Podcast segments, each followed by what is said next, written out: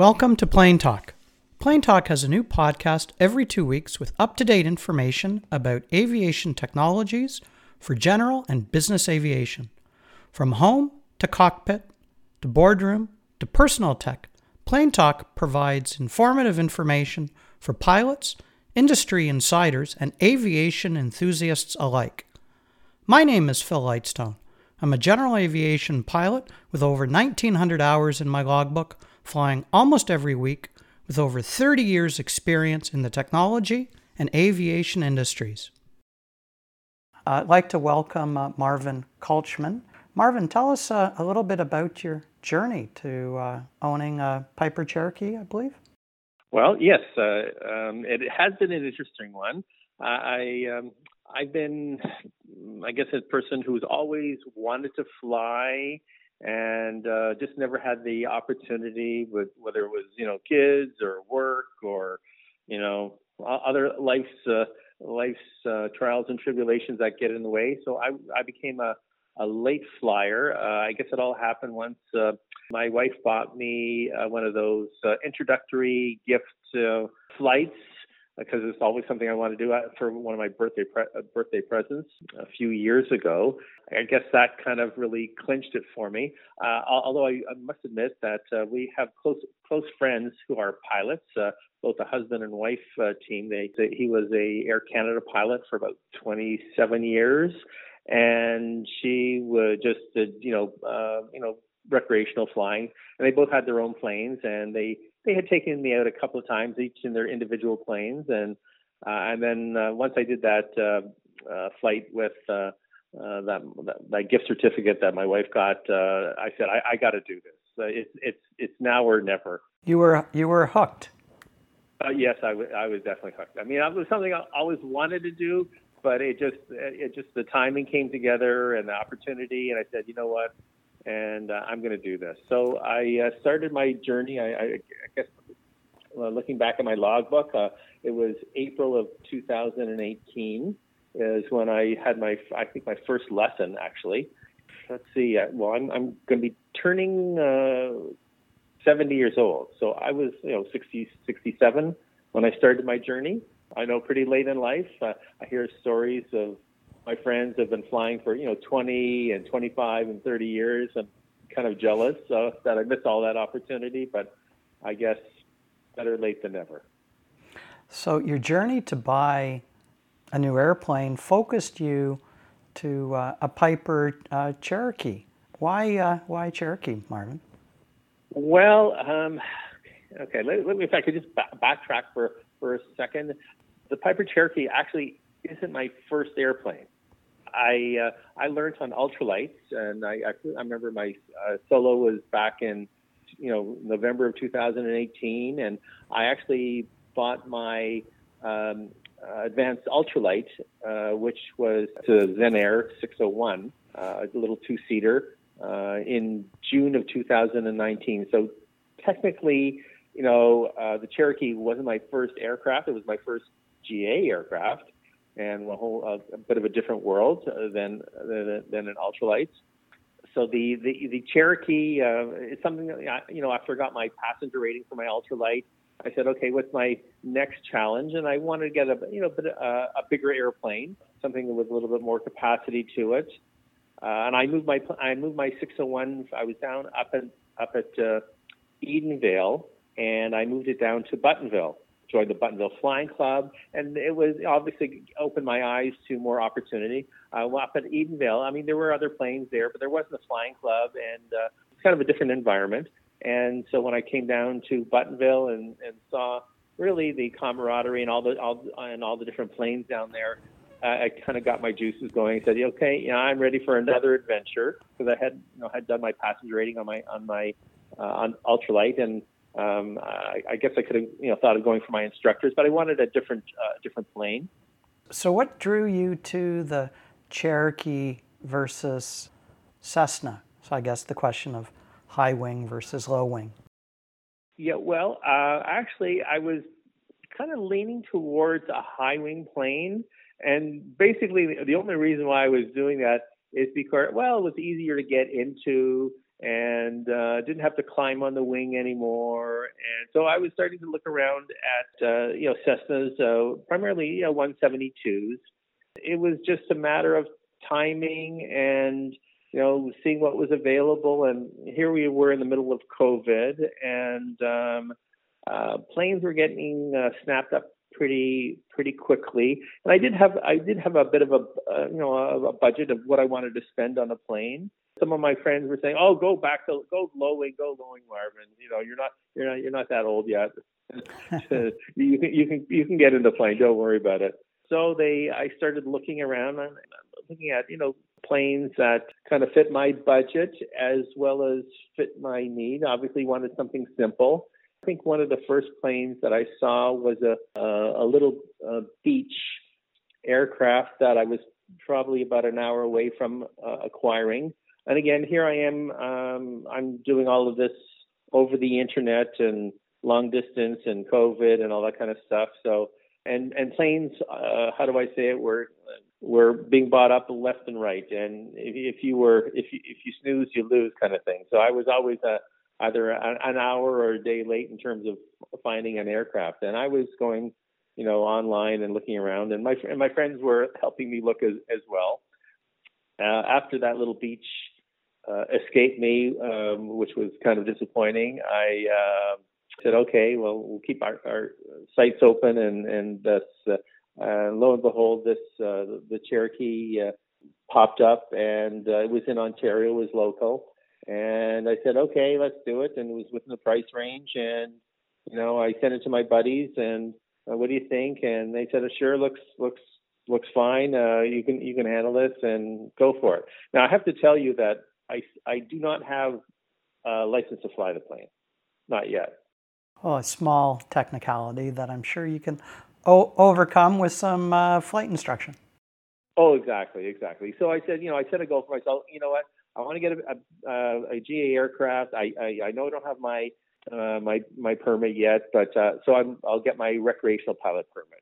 And under the regulations, they'll recognize all my hours towards getting my permit. Just have to do flight tests and flight exam and get going with that. Unlike having for my PPL for PPL, the regulations don't recognize. They only recognize 10 hours. Of ultralight flying towards the PPL. But anyway, that was neither here nor there. I think we all recognize that, the pilot's journey is all about a license to learn, shall we say. Absolutely. You're learning all the time. It doesn't matter how many hours you have. Right now, I've, looking at my logbook, I'm 130 hours plus, 130 official hours. Obviously, I've been putting in some time in the Cherokee since owning it, but obviously those aren't really countable. And when you say that, you mean you're flying with your buddies that are private pilots on the insurance. We wouldn't want anybody thinking that you're just going out solo by yourself without a license. Oh, absolutely. Oh, of course not. Oh, no. I have to do everything by the book.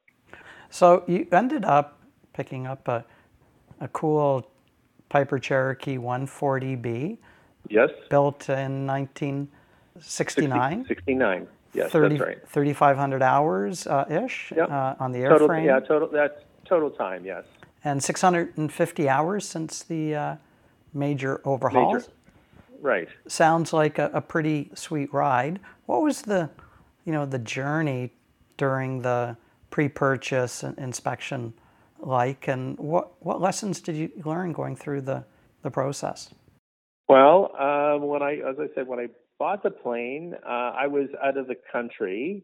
I had it flown in for a pre-purchase to the mechanic that was, on site at Buttonville, and unfortunately, I wasn't there for the flight. I never flew in the plane. I'm still out of the country. Actually, I think from the timing is I actually came back in. But I was in quarantine because of the COVID, and so I couldn't attend for the pre-purchase inspection. I was still quarantining at home from a timing perspective, and so I had a few of my buddies were out there. Neither I or they had flown in the plane, so the owner flew it in, arrangements for the pre-purchase inspection, and that happened. And they identified a number of things that needed to get fixed on the plane. I guess from my perspective, it wasn't a complete story in terms of what deficiencies the aircraft had. Surprise, surprise, but it certainly cost a lot more money than I had anticipated in terms of what the initial upfront costs were going to be in terms of getting the plane in airworthy condition and usable condition. Certainly, I've found the airplanes that I've bought and owned historically that flight testing the aircraft to, see if all the avionics works. Is the airplane flying straight and true? Does it have any bad habits? Et cetera. I mean, that's all kind of critical to the pre-purchase. And I think, as you said, and as you said, you were hampered, buying an airplane in a seller's market during COVID with all the craziness, and then having that pesky quarantine. And I guess also a disadvantage is that, not having been a Piper owner, a Cherokee owner, not knowing what the characteristics. First of all, I didn't fly the plane, didn't have the opportunity to. And even if I did, I certainly would have had someone who's owned a Piper Cherokee, knowing how it handles and flies. Because, you don't know what you don't know. You really want someone who's, been in that position where they've, are familiar with the type, because as we all know, all the aircraft handle a bit differently and have different quirks and characteristics to them. Obviously, if I were, doing this again or buying another plane, I would definitely want someone who's, flown the type or owned, actually not just flown, but owned the type to, say, it's more of a better from a comparison perspective. And yes, even though you still go through all the mechanical and electronic stuff to find out exactly, what's working, what's not working so well. I was a bit surprised to discover that, the pre-purchase inspection was not as comprehensive as I had thought it was going to be. And although I've when I did the pre-purchase inspection on the ultralight and my and that was done by my instructor, who's flown tons of hours of in ultralights and familiar with the planes. It was a little bit more reassuring. When I went in for the Cherokee, I wasn't even there. I was remote. Never been in a Cherokee before. Never flown in a Cherokee before. Certainly from a lessons learned perspective, I would definitely bring along someone. If I'd never been in a plane before, I would definitely want someone who's flown that type of plane and owned that type of plane to provide some perspective on its handling and functionality. I was deeply surprised, and I guess we're talking about lessons learned. That when I said, "Oh, do pre-purchase," I would have thought it would cover everything as far as the operations of the plane are concerned. But lo and behold, certainly the organization that I picked didn't do that. And they didn't check out the avionics and didn't know that one radio wasn't working and the other radio was not even GA approved, and started from there. So no doubt, I think, as you said at the beginning, you don't know what you don't know, and certainly one of my takeaways from our conversations is, hey, maybe a good idea to get a list from the shop. What do you do during a pre-purchase inspection? Right. And which is obviously the flip side of the coin. What aren't you doing? And with help of mentors, being able to kind of fill the gaps. Yeah, and I would, and again, in kind of retrospect, honestly, I would just hire. I had some of my buddies there for some part of the time, because that pre-purchase inspection basically took literally the whole part of a day, even though I wasn't there and didn't see the process. And some of my buddies, they were there for probably a couple of hours just to see what was going on, the kind of stuff. And they popped in, and honestly, in retrospect, I would hire someone to supervise the actual pre-purchase who really knew what they were doing, just to make sure that I had a second set of eyes of expertise, because like I said, I don't know what I don't know. and I'm certainly, you know, not a mechanical person by any means. And I would really want to make sure that, you know, the person that was doing the inspection, I mean, I know they're all, you know, qualified, you know, quote unquote qualified AMEs, but thoroughness is thoroughness. And I would really want someone who would really be supervising the supervision of that process of for an inspection, because as I've learned in this business, aviation is an expensive hobby. It can get really expensive if one's not thorough, and certainly what I went through, I would say it was not a thorough process. Savvy Aviation has a service called Savvy Pre-Buy that takes the reins for a pre-purchase. So, Marvin, what's on the horizon for you? Well, obviously, getting my permit to legally fly the plane is the first thing I need to accomplish. I've already lined up an instructor for me, and we're just getting that insurance process, you know, nailed down. Having to have the instructor on my insurance to begin, and I'm sure I'll, you know, quickly, you know, pass through that process. I'm comfortable, you know, in the plane and flying and doing all the things that we need to do.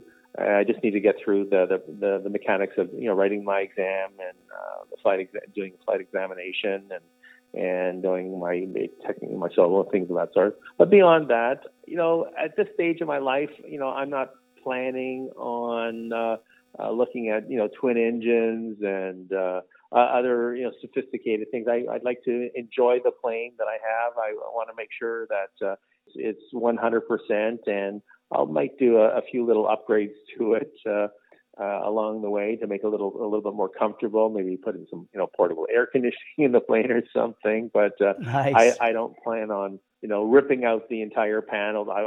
Obviously, I had to, you know, update my avionics, put in two new radios and an audio panel just to make it, you know, airworthy and safe. But I'm not planning on ripping out and putting in, you know, glass panels and crazy, you know, electronic stuff, which can probably double the price of the airplane. Marvin, thank you so much for the chat. Oh, it was my pleasure, and hopefully there'll be someone who'll be able to learn some of the lessons that I should have learned, or hopefully learned in the purchase of an aircraft. Thanks for listening to this episode of Plane Talk. If you have any ideas for a future Plane Talk episode, please go to the Contact Us page at planetalk.ca and send in your idea. Don't forget to like us at planetalk.ca, our Facebook and LinkedIn pages, and this podcast. And never stop living the dream.